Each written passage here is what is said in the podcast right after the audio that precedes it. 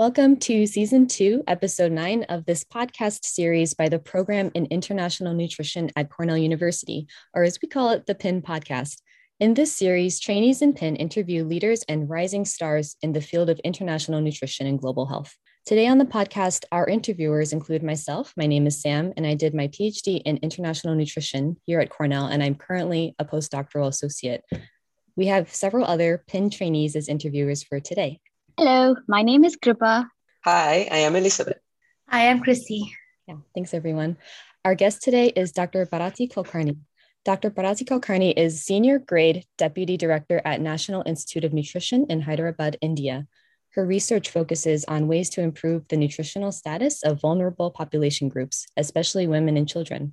She has carried out studies on public health nutrition programs, including anemia, childhood stunting, management of severe acute malnutrition in children, body composition, agriculture, nutrition linkages, and agricultural interventions to improve nutritional status of women and children. So, welcome to the podcast, Bharati. Thank you so much for speaking with us today.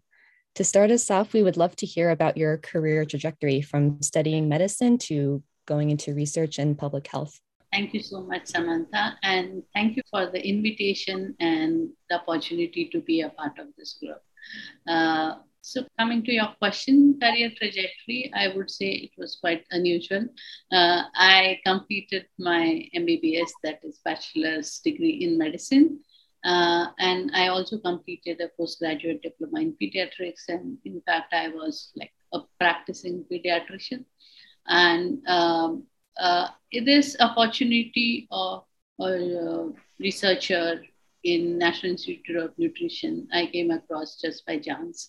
I did not have an experience in research, and uh, in fact, I did not know what it entails.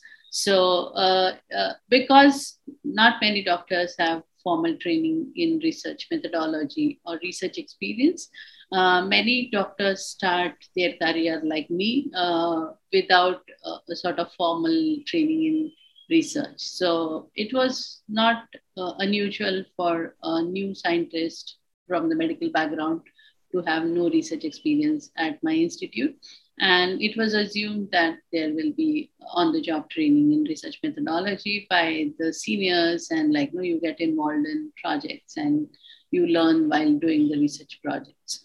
So I started out like that. And then uh, my initial work involved studies in bone health because Indian women uh, tend to have fractures at an early age, osteoporotic fractures. And my uh, senior researcher had done studies to show, demonstrate that the early fractures in India were linked with poor nutritional status.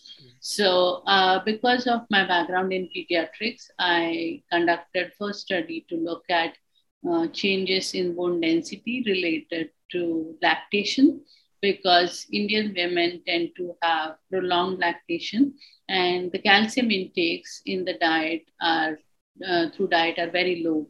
So uh, it is known that women have transient bone loss during lactation, but there is a recovery, spontaneous recovery, but we did not know whether it was true for Indian women who have low calcium intakes. So uh, we conducted those studies and we found very interesting results. Uh, then I got involved in studies on body composition because body composition seemed to be the key factor deciding on bone health. And while doing these studies and learning on the job, I realized that I needed a more like no stronger foundation in uh, epidemiology and especially biostatistics to be able to uh, analyze the data myself and i needed this kind of uh, academic training. So i applied uh, for master of public health program in johns hopkins and i was accepted and i spent 11 months in the us uh, for my masters and uh, i think that provided a much stronger foundation to be able to do like no uh, more uh, higher quality research. So later on, I got involved in studies on long-term cohort, uh, which uh, tracked the children born within a nutrition intervention trial in India, which was conducted in 1987 to uh, 90. And because of Barker's hypothesis or the in emerging interest in the area of developmental origins of health and disease, uh, my uh, seniors were trying to trace the children born within this cohort and follow them up. So my, I continued my work on body composition, and then I also uh, made it my PhD research project. Uh, and then um, I looked at during my PhD research work, I looked at the impact of early nutrition supplementation on the lean body mass during of young adults. Uh, following that, uh, uh, my research area expanded, and then I conducted studies on agriculture nutrition inter- relationship because India Indians tend to have very monotonous diet, and then uh, it's linked with the food environment, and then agriculture is an important uh, component of the food environment. So we conducted studies on that. Simultaneously, uh, uh I got involved in studies on uh, management of severe acute uh, malnutrition, which was actually my like no original training in pediatrics. so uh, those studies have uh, given us very important insights about uh, importance of uh, treating these children with local foods uh, rather than relying on like no products. So those kind of studies have have been published. We also are doing some studies on anemia screen and treat approach for anemia reduction uh, because anemia is a problem in India which seems to be resistant to solutions, and there have been like anemia control programs in the country. Uh, going on since uh, almost half a century, like since 1970. Yeah. But uh, the prevalence continues to be high, and then we do not know if we have point of care screening and treat anemics that may be an approach to reduce anemia more rapidly. So currently we are doing that trial. Uh, I'm also uh, leading a study uh, called Action Against Stunting Harm, uh, which is a multi-country study funded by Global Challenges Research Fund by UKRI. So this study is being done in uh, India, Indonesia, and Senegal. And in Hyderabad, we are establishing a cohort of pregnant women uh, and the infants will be followed up till two years of age. And we are looking at childhood stunting from a multidisciplinary, interdisciplinary perspective, looking at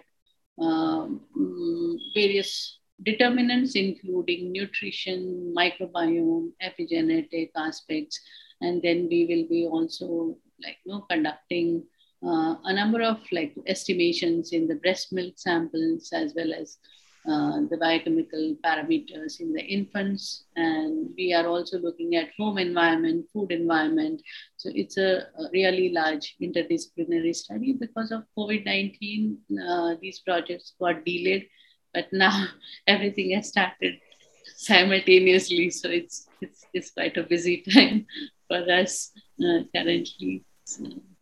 Wow, it's really, this is really interesting and inspiring. I, the way, as you say, the your work complemented your your studies as, as a master student, as a PhD student, and then at the same time, uh, the studying help you a little bit to complement uh, your work experience. And all of these projects you're mentioning is really interesting. Like it, then, especially this last one sounds like a huge enterprise. And so, a little bit of uh, from you know, from the perspective of young professionals and trainees, we would like to know a little bit of like how is it now to be a senior grade deputy director of the uh, National Institute of Nutrition, and how what does a normal day in your life uh, look like? Yeah, I think uh, as like you know, uh, we become senior in the institute, uh, our work just expands and responsibility uh, increases. I think that's true uh, everywhere. Uh, not that it's unusual. So uh, here, apart from conducting the research projects, because National Institute of Nutrition is the premier government-funded research institute, uh, we are also responsible for like supporting the government in the uh, nutrition nutrition programs and also like no uh, health department also has number of uh, requests from National Institute of Nutrition to provide evidence for the ongoing government programs. So uh, uh, a typical day like no is supervising the project related work. Uh, we have a number of junior scientists uh, in our department. And apart from the scientists who are like no permanent employees of NIN, we also have a large number of people working on different projects. So uh, there are like you day-to-day challenges because uh, many of these field studies, uh, there are like unexpected challenges, especially after COVID. Like for example, our screen entry trial, uh, when we go to villages, when our team goes to villages, sometimes people are resistant because of fears of like COVID 19 and uh, other issues, uh, then our uh, actually our implementation of our intervention is through frontline health workers but then frontline health workers are sometimes burdened with other responsibilities of vaccination. So there are uh, a number of like no emerging challenges which need to be tackled on day-to-day basis and many times we cannot foresee all these things. So uh, so as we go along there might be some adaptations and we have to sort of all the time think how to like you know solve this problem or that problem and how to take our work forward. Uh, at the same time uh, there is there are new people who are entering uh, the institutes and institute and like many and the medical doctors especially do not have background training uh, in research. So there is a training ongoing. There are PhD students. Uh, then there are like you know, sometimes we have questions, parliament questions to answer because many times the questions by the members of the parliament, if they are uh, related to nutrition issues, then the government sends these questions to us to answer. Then there are requests from uh, the federal government or the state government related to like you know, their their programs uh, if they need any advice. Uh, many uh, ngos also approach us for advice on various matters. So it's, it's quite like you know diverse kind of work a person does. And uh, i think one needs to do multitasking uh, all the time. But uh, i think as you grow in the institute you you get to know that like know, you have to be multitasking all the time. So that's how it is yeah. And, and i think what from what you're saying uh, your role at the national institute of nutrition is is very important because it connects with researchers on the ground actors on the ground but also ngos and uh, different government agencies. And so, from that perspective, and in terms also for new profession, young professionals and trainees, what do you think are the main priorities in terms of nutrition and health that you see for the next, you know, next five or, or ten years? Yeah, I think uh, as a part of uh, a government research institute, and like you know, our mandate is to work on issues of public health importance. So many times, like you know, we have to remind ourselves as well as like you know, other people working in the institute that our um, our focus should be on issues that are of public health importance. Sometimes uh, younger researchers are interested in issues which are of their own academic interest, but not necessarily uh, public health priority. So uh, I think we have to like constantly uh, remember that these uh, we have to focus our attention uh, to the issues that are public health priority. So as of now, um, reduction of stunting and reduction of anemia uh, are two most important issues because uh, Prime Minister of India has launched this National Nutrition Mission in 2018. It's called Poshan Abhiyan. And the two important targets of this mission are reducing uh, stunting by 2% per, per annum and reducing anemia by 3% per annum. So it, it's quite important for us to uh, demonstrate interventions that can like you know, achieve these targets. Although it looks quite daunting because these are very, very complex issues and these are multifactorial. So simple interventions may have only limited impact. So uh, I think uh, the challenge is to be like, you know, to focusing on these issues and uh, generate evidence base so that the government uh, can take it up uh, and scale it up uh, as a part of the program. Thank, thank you for sharing these uh, priority areas. I think it's good for graduate students and young professionals to know uh, where to focus on. And I was also wondering if you have any other advice for graduate students or young professionals in the area of public health.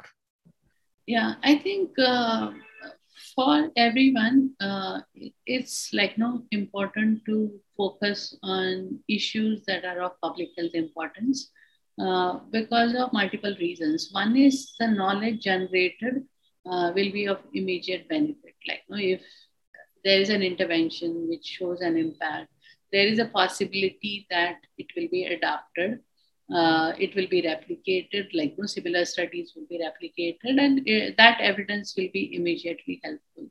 So, generating, uh, focusing on issues of public health importance is quite important. Uh, secondly, I think uh, having a very strong foundation uh, in methodology and also study design, which has to be like, you know, uh, it, should be designed in an iterative manner. So one needs to like, you know, in one go, it's not possible to have uh, something concrete, but then one needs to revise, discuss with people who have worked in that area, have some ground level understanding. And especially for nutrition interventions, uh, formative research is extremely important because many times what we visualize, like, you know, based on uh, review of literature and our own understanding, uh, it may not work in the community. So it, it's always important to have very strong uh, formative research and uh, rethink uh, of the study design and research question uh, in the context. and also understanding like you know, what is what are the participants' expectations and what are participants' interest is quite important because many times like we have a sort of one way understanding and it may not be of interest to the community at all.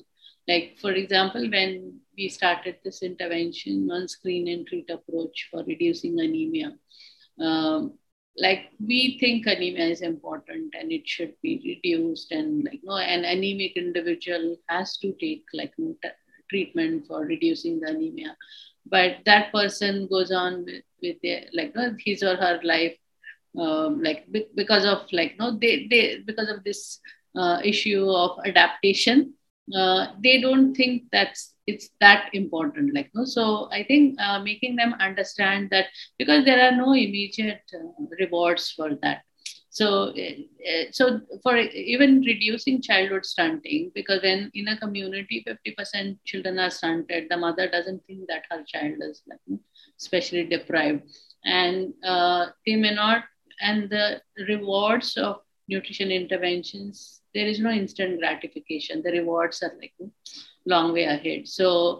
Uh, the job is like you know, to have a very strong behavior communication and uh, uh, emphasizing the importance of long-term gains.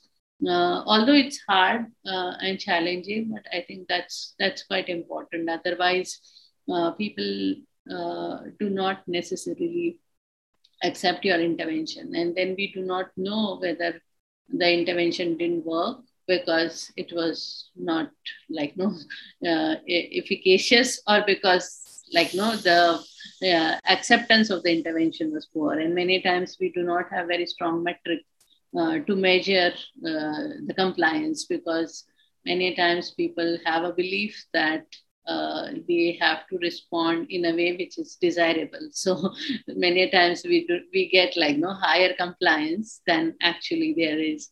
So I think it, it, it, all these issues uh, need to be uh, kept in mind so that uh, the interventions which we develop, uh, I think there has to be very strong uh, behavior change communication accompanying any intervention.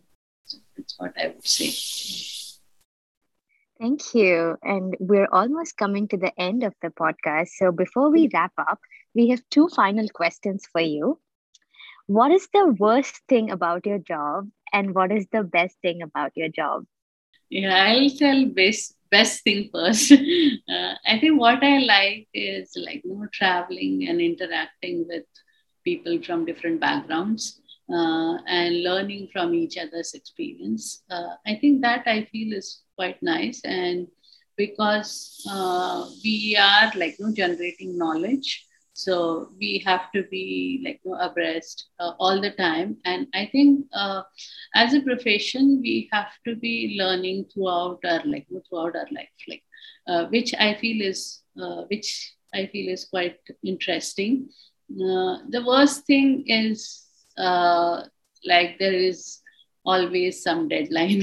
so uh, there is always a deadline for the you know, project proposal or a paper, and and all. the other thing is uh, it always like you know, beyond the working hours. Also, we keep thinking so uh, about.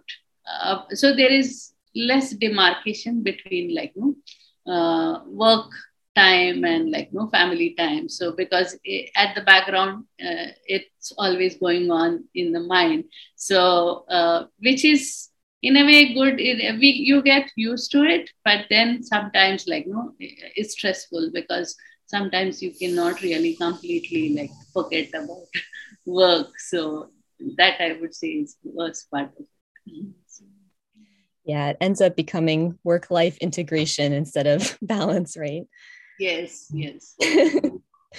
yeah. Um, so I think that about wraps it up. Thank you so much, Bharati, for joining us today. Thank you. Thank you, everyone, for a nice time. It was really great to learn about everything you've done and are continuing to do. Um, and thank you to the listeners of this podcast. Stay tuned for more insightful conversations with amazing researchers in international nutrition and global health. Finally, many thanks to Elena Keki for audio edits and our theme music.